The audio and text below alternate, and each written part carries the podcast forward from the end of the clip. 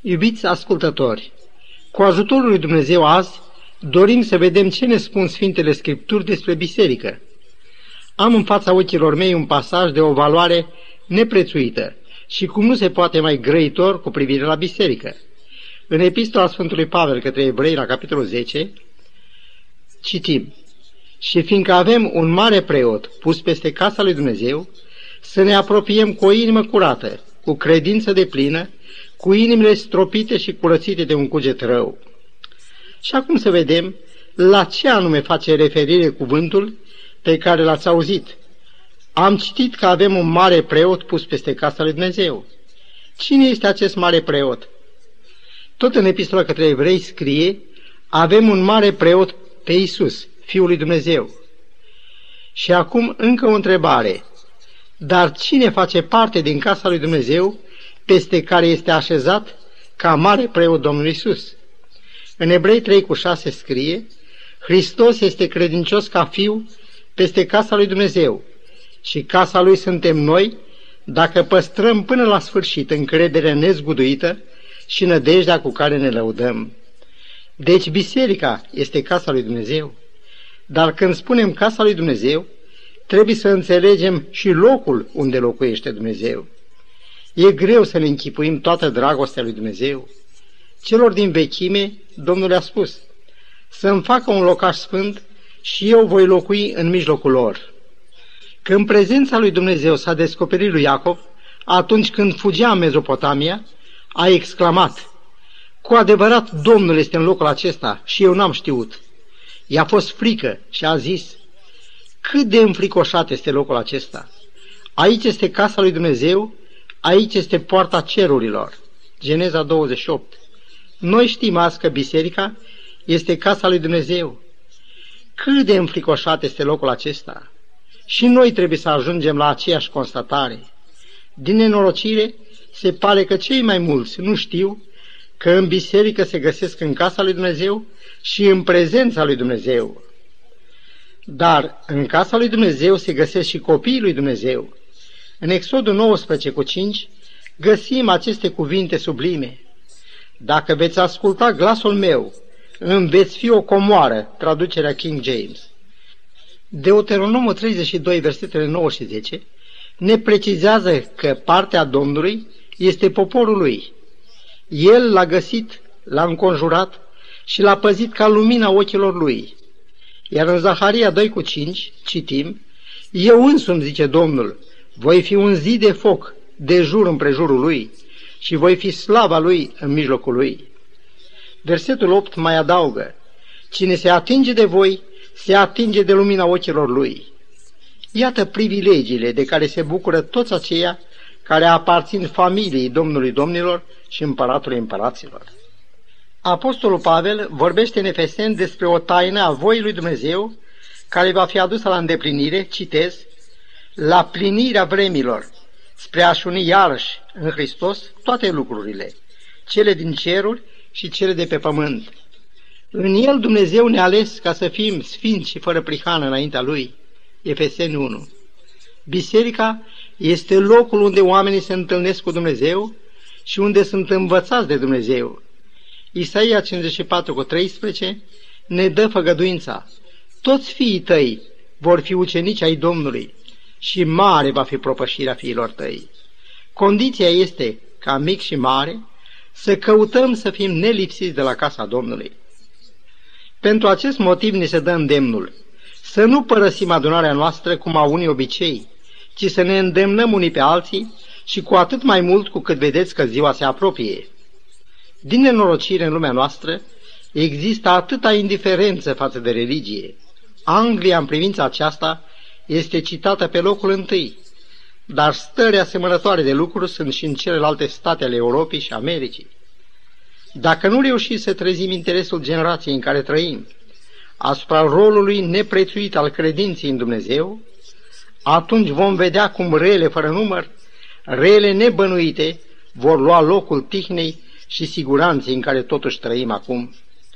În Luca 21 cu 25 scrie că neamurile nu vor ști ce să facă la auzul urletului mării și al valurilor. În Sfintele Scripturi, marea simbolizează lumea, popoarele care se frământă. Oamenii nu vor ști ce să facă în fața adevăratelor urlete ale violenței, războaie, greve, mișcări generate de proteste de masă și fără de legi de tot felul, vor transforma lumea în care trăim într-un cazan care fierbe. Asemuirea de către cuvântul lui Dumnezeu a stărilor din lume cu urletul valurilor mării înseamnă o situație disperată. Autoritatea omenească nu va mai putea să stăpânească o lume nemulțumită, revoltată și fără frică de Dumnezeu, tot așa cum nu putem potoli vânturile care frământă marea și o fac să spumege, să urle.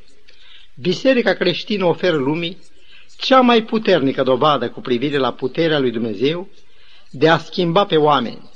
Uitați-vă la triburile păgâne, inclusiv mâncătorii de oameni, de până ieri, pe care i-a transformat Evanghelia propovăduită de biserică. În Evanghelie după Ioan, capitolul 7, versetele 37 și 38, găsim aceste cuvinte pline de înțeles ale Mântuitorului. În ziua de pe urmă, care era ziua cea mare a praznicului, Iisus a stătut în picioare și a strigat, Dacă însetează cineva, să vină la mine și să bea. Cine crede în mine, din inima lui vor curge râuri de apă vie, cum zice Scriptura. Despre aceste râuri de apă vie vorbește și prorocul Ezechiel, care compară biserica cu un râu de viață. Să citim în capitolul 47, versetele 8 la 12. El mi-a zis, apa aceasta care curge spre ținutul de răsărit se pogoară în câmpie și se varsă în mare și vărsându-se în mare apele mării se vor vindeca. Orice făptură vie care se mișcă va trăi pretutindeni pe unde va curge râul, căci ori pe unde va ajunge apa aceasta, apele se vor face sănătoase și pretutindeni pe unde va ajunge râul acesta va fi viață. Dar lângă râul acesta, pe malurile lui, vor crește tot felul de pom roditori. Frunzele lor nu se vor veșteji și roadele lor nu se vor sfârși. În fiecare lună vor face roade noi, pentru că apele vor ieși din sfântul locaș. Roadele vor sluji ca hrană și frunzele lor ca leac. Aceasta este minunata lucrare a Bisericii lui Dumnezeu. Din inimile acelora care cred în Isus Hristos, curg râuri de apă vie. Așa cum am citit, râul acesta duce viață pretutindeni pe unde curge. Gândiți-vă că Egiptul și popoarele de pe împrejur n-au pierit în cursul celor șapte ani de secetă datorită lui Iosif, care a fost un adevărat râu de viață pentru neamul de oameni în mijlocul cărora a trăit. Cunosc cazul unui medic care însoțea împreună cu asistenta lui o mamă pe care o transportau într-o ambulanță la un spital. Când și-a dat seama că bolnava nu mai poate ajunge cu viața la spital dacă nu îi se donează sânge, medicul și-a dezgolit brațul și a cerut asistentei să scoată cantitatea necesară de sânge trebuincioasă acelei mame ca să supraviețuiască. Într-o biserică din lui Jud am cunoscut un frate prezbiter care în timpul războiului în timpul unei crâncene bătălii, a târât într-un coș 96 de răniți. Câtă iubire și câtă viață a curs din inima acelui om al lui Dumnezeu, pentru semenii săi, pentru a căror salvare și-a riscat viața. O distinsă scriitoare spune că Biserica lui Dumnezeu este o cetate de scăpare pe care El o ține într-o lume răsculată.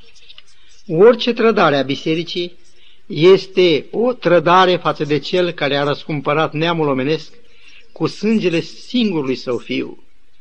De la tot începutul, suflete credincioase au alcătuit biserica sa de pe pământ. În fiecare veac, Domnul a avut străjerii lui, care au dat o mărturie credincioasă generației în care au trăit. Aceste sentinele au dat soliile lor de avertizare și când aceștia și-au descins armele, lucrarea a fost preluată de alții. În rugăciunea sa din Ioan 17, Mântuitorul s-a rugat astfel. Mă rog ca tot să fie una, cum Tu, Tată, ești în mine și eu în Tine, ca și ei să fie una în noi, pentru ca lumea să creadă că Tu m-ai trimis. Unirea vădește lucrarea Duhului Sfânt și puterea dragostii care își are izvorul în Dumnezeu. Biserica este singurul mijloc care poate uni pe oameni. Biserica nu este exclusivistă și nici națională. Ea este pe întreg pământul. Prin prorocul Isaia, Domnul declară, Casa mea se va numi o casă de rugăciune pentru toate popoarele. De aceea și porunca Mântuitorului, duceți-vă în toată lumea și faceți ucenici din toate neamurile. Voi sunteți martorii mei, zice Domnul. Am citit că în lumea albinelor, de îndată ce una a găsit un câmp, de unde se poate să strângă miere sau un izvor de apă, aceea vestește numai decât noutatea și celorlalte albine. Dar cu ce putem compara pe acela despre care Filip, un ucenic al Domnului, a spus lui Natanael? Noi am găsit pe acela despre care a scris Moise în lege și proroci, pe Iisus din Nazaret. La data aceea, identificarea lui Iisus cu Mesia profeților Vechiului Testament era o mare descoperire. Dar întrucât un martor spune ce a văzut el personal, întreb care este mărturia noastră despre Dumnezeu? Iată câteva exemple ale unor bărbați care au dat mărturie despre Dumnezeu. Să ascultăm pe David. Eu am căutat pe Domnul și mi-a răspuns. M-a izbăvit de toate temerile mele. Când îți întorci privirile spre El, te luminezi de bucurie. Când strigă un înrocit, Domnul aude și îl scapă din toate necazurile lui. Gustați și vedeți ce bun este Domnul. Ferice de omul care se încrede în el. Psalmul 34. Mărturia lui David se bazează pe constatări personale. Iată o altă mărturie, pe aceea lui Iov, din capitolul 29 al cărții care îi poartă numele. Așa cum scrie în Psalmul 103, versetul 2, Binecuvântează suflete pe Domnul și nu uita niciuna din binefacerile lui, tot așa și Iov, își aduce aminte în strâmtorarea lui de ce a făcut Dumnezeu pentru el. Cum nu pot să fiu ca în zilele când mă păzea Dumnezeu, când candela lui strălucea deasupra capului meu și lumina lui mă călăuzea în întuneric? Cum nu sunt ca în zilele puterii mele, când Dumnezeu vedea ca un prieten peste cortul meu, când cel atotputernic era cu mine și copiii mei stăteau în jurul meu, când mi se scăldau pașii în smântână și stânca vărsa lângă mine pâraie de unde lemn. În general, noi vorbim despre bunătatea și iubirea lui Dumnezeu față de noi. Dar aici scripturile ne vorbesc despre credincioșia și răbdarea unui om. Iov, la data când povestește, era bolnav. Averile lui și slujitorii lui au pierit în chip năprasnic și niciunul din cei zece copii nu mai era cu el. Și iată răspunsul lui. Domnul a dat și Domnul a luat. Binecuvântat fie numele Domnului. În toate acestea, Iov n-a păcătuit deloc și n-a vorbit nimic necuvincios împotriva lui Dumnezeu. Capitolul 1, versetul 21 și 22. În 1 Cronici 16 cu 10 scrie, Făliți-vă cu numele Lui cel Sfânt, dar așa cum noi ne fălim cu numele Domnului și cu toată bunătatea Lui, la fel și Dumnezeu se fărește cu copiii lui. Despre Enoch scrie că a umblat cu Dumnezeu. În Geneza 6 cu 9 citim despre Noe că era un om neprihănit și fără pată între cei din generația lui. Despre Iov se raportează că nu era nimeni ca el pe pământ. Lui Abraham îi este dat să audă cuvintele. Pe mine însumi mă jur, zice Domnul, pentru că n-ai cruțat pe fiul tău, pe singurul tău fiu, te voi binecuvânta foarte mult. Iosif, în mărinimia sa, spune fraților lui, Acum nu vă întristați și nu vă mâhniți că m-ați vândut, ca să fiu adus aici, căci ca să vă scap viața m-a trimis Dumnezeu înaintea voastră. Și nu ne-ar mai ajunge timpul dacă ar fi să vorbim despre Isaia, recunoscut ca cel mai mare dintre profeții evrei, de Ieremia, chemat la slujba de profet când era încă un copil, sau de Daniel, om prea iubit și scump. Biserica are două mari caracteristici. Întâi, este zidită pe o stâncă ce nu poate fi clintită. Și stânca este Isus Hristos, supranumit stânca veacurilor. De aceea toate ploile și voaile și toate vânturile năprasnice ale persecuției care s-au năpustit cu o mânie cumplită asupra bisericii, n-au putut să o biruiască. În al doilea rând, Domnul însuși a declarat despre oile sale că nimeni nu le va smulge din mâna lui. De altminteri, copiii Domnului sunt una cu Domnul lor, așa cum mlădițele sunt una cu vița. Duhul lui Hristos lucrează în cei care sunt ai lui, așa cum seva din viță lucrează în mlădițe. Rămânerea credinciosului Hristos se dă pe față în roadele pe care acesta le aduce. Ei iubesc pe vrăjmașii lor ca și Domnul și sunt gata să ierte, așa cum a zis Domnul, de șaptezeci de ori câte șapte. Cei care au pe Dumnezeul iubirii în inimile lor nu se mânie, nu se gândesc la rău și nu caută folosul lor. Atâția au pornit să caute pe cei pierduți și rătăciți, asemenea pildei pe care au avut-o în Domnul lor. Un nor de misionari au plecat în țările păgâne ca să aducă suflete la Dumnezeu. Numai stăpânul din cer știe lipsurile, primejdile îndurate sau mormântul în care așteaptă răsplata și cununa vieții a cei ce nu s-au mai întors acasă. Apostolul Pavel în Efeseni 1 cu 12 scrie ca să slujim de laudă slavei sale, noi care mai dinainte am nădăjduit în Hristos. Și tot el în Filipeni 1 cu 20 spune, nădăjduiesc că acum, ca totdeauna, Hristos va fi proslăvit, fie prin viața mea, fie prin moartea mea. Ce lecție minunată avem de învățat de la bărbatul care a declarat, pentru mine a trăi este Hristos. Luptele credinței, statornicia și jertfele copiilor lui Dumnezeu vor fi un adevărat timp de proslăvire la adresa Mântuitorului când va veni în ziua aceea ca să fie proslăvit în Sfinții Lui, cum spune Apostolul Pavel în a doua Tesaloniceni. Fără îndoială că ziua cea mare, când Domnul Isus va înfățișa înaintea lui Dumnezeu Tatăl pe cei mântuiți, ca trofeu al luptelor, suferințelor și morții lui răscumpărătoare, are un înțeles mult mai adânc. În Efesen 3 cu 10, inspiratul apostol Pavel scrie, pentru ca domniile și stăpânirile din locurile cerești să cunoască azi prin biserică înțelepciunea nespus de felurită a lui Dumnezeu, după planul cel veșnic pe care l-a făcut în Hristos Iisus Domnul nostru. Sfinții, în care Domnul va fi proslăvit, sunt acei pe care Mântuitorul i-a salvat din robia păcatului și a morții. Ei sunt aceia pentru care el a părăsit cerul, dar nu numai că a venit la ei, ci s-a făcut una cu ei ca să poată fi și reprezentant și mântuitor al neamului omenesc. Golgota este monumentul mântuirii pentru noi, dar pentru lumile necăzute în păcat, ea constituie monumentul grijii și dragostei nemărginite a lui Dumnezeu față de făpturile mâinilor lui. Biserica a fost pe drept cuvânt numită familia lui Dumnezeu. Iată ce lucruri surprinzător de interesante ne descoperă cuvântul lui Dumnezeu în privința aceasta.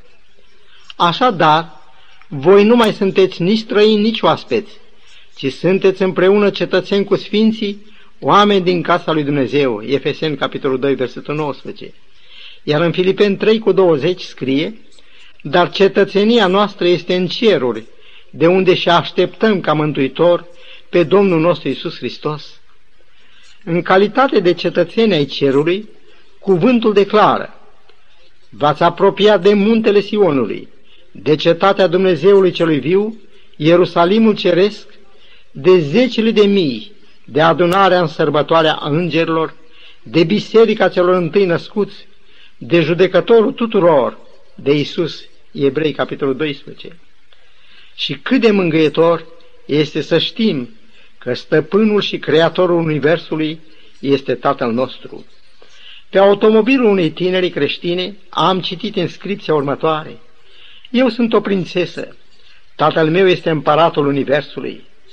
Și nu numai ea, în Galateni 3.26 stau scrise aceste cuvinte categorice. Toți sunteți fii al lui Dumnezeu. Într-o lectură recentă am găsit aceste gânduri. Asemănarea noastră cu o familie ne descoperă o biserică plină de grijă, unde oamenii sunt iubiți, respectați și recunoscuți că sunt cineva. Biserica e un loc unde oamenii recunosc că au nevoie unul de altul. E un loc unde cresc sau se dezvoltă și unde fiecare își împlinește idealurile. Acestea implică responsabilitate față de Dumnezeu și față de obștea celor mântuiți. Scumpul meu prieten, Iisus te iubește. În cer El a pregătit un loc pentru tine, în falnica cetatea lui Dumnezeu, cu străzi de aur și cu porți de mărgăritar. Te așteaptă acolo Dumnezeu, Tatăl tău, te așteaptă Mântuitorul tău, cu toți sfinții săi îngeri. Nu vrei să te unești astăzi cu Biserica lui Dumnezeu?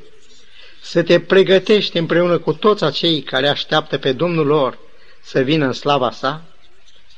Prietene, vino, Iisus te așteaptă, nu întârzia. Și acum să îndreptăm inimile noastre spre Dumnezeu. Doamne, îți mulțumim pentru iubirea Ta și pentru jertfa Domnului nostru Isus Hristos spre iertarea păcatelor noastre.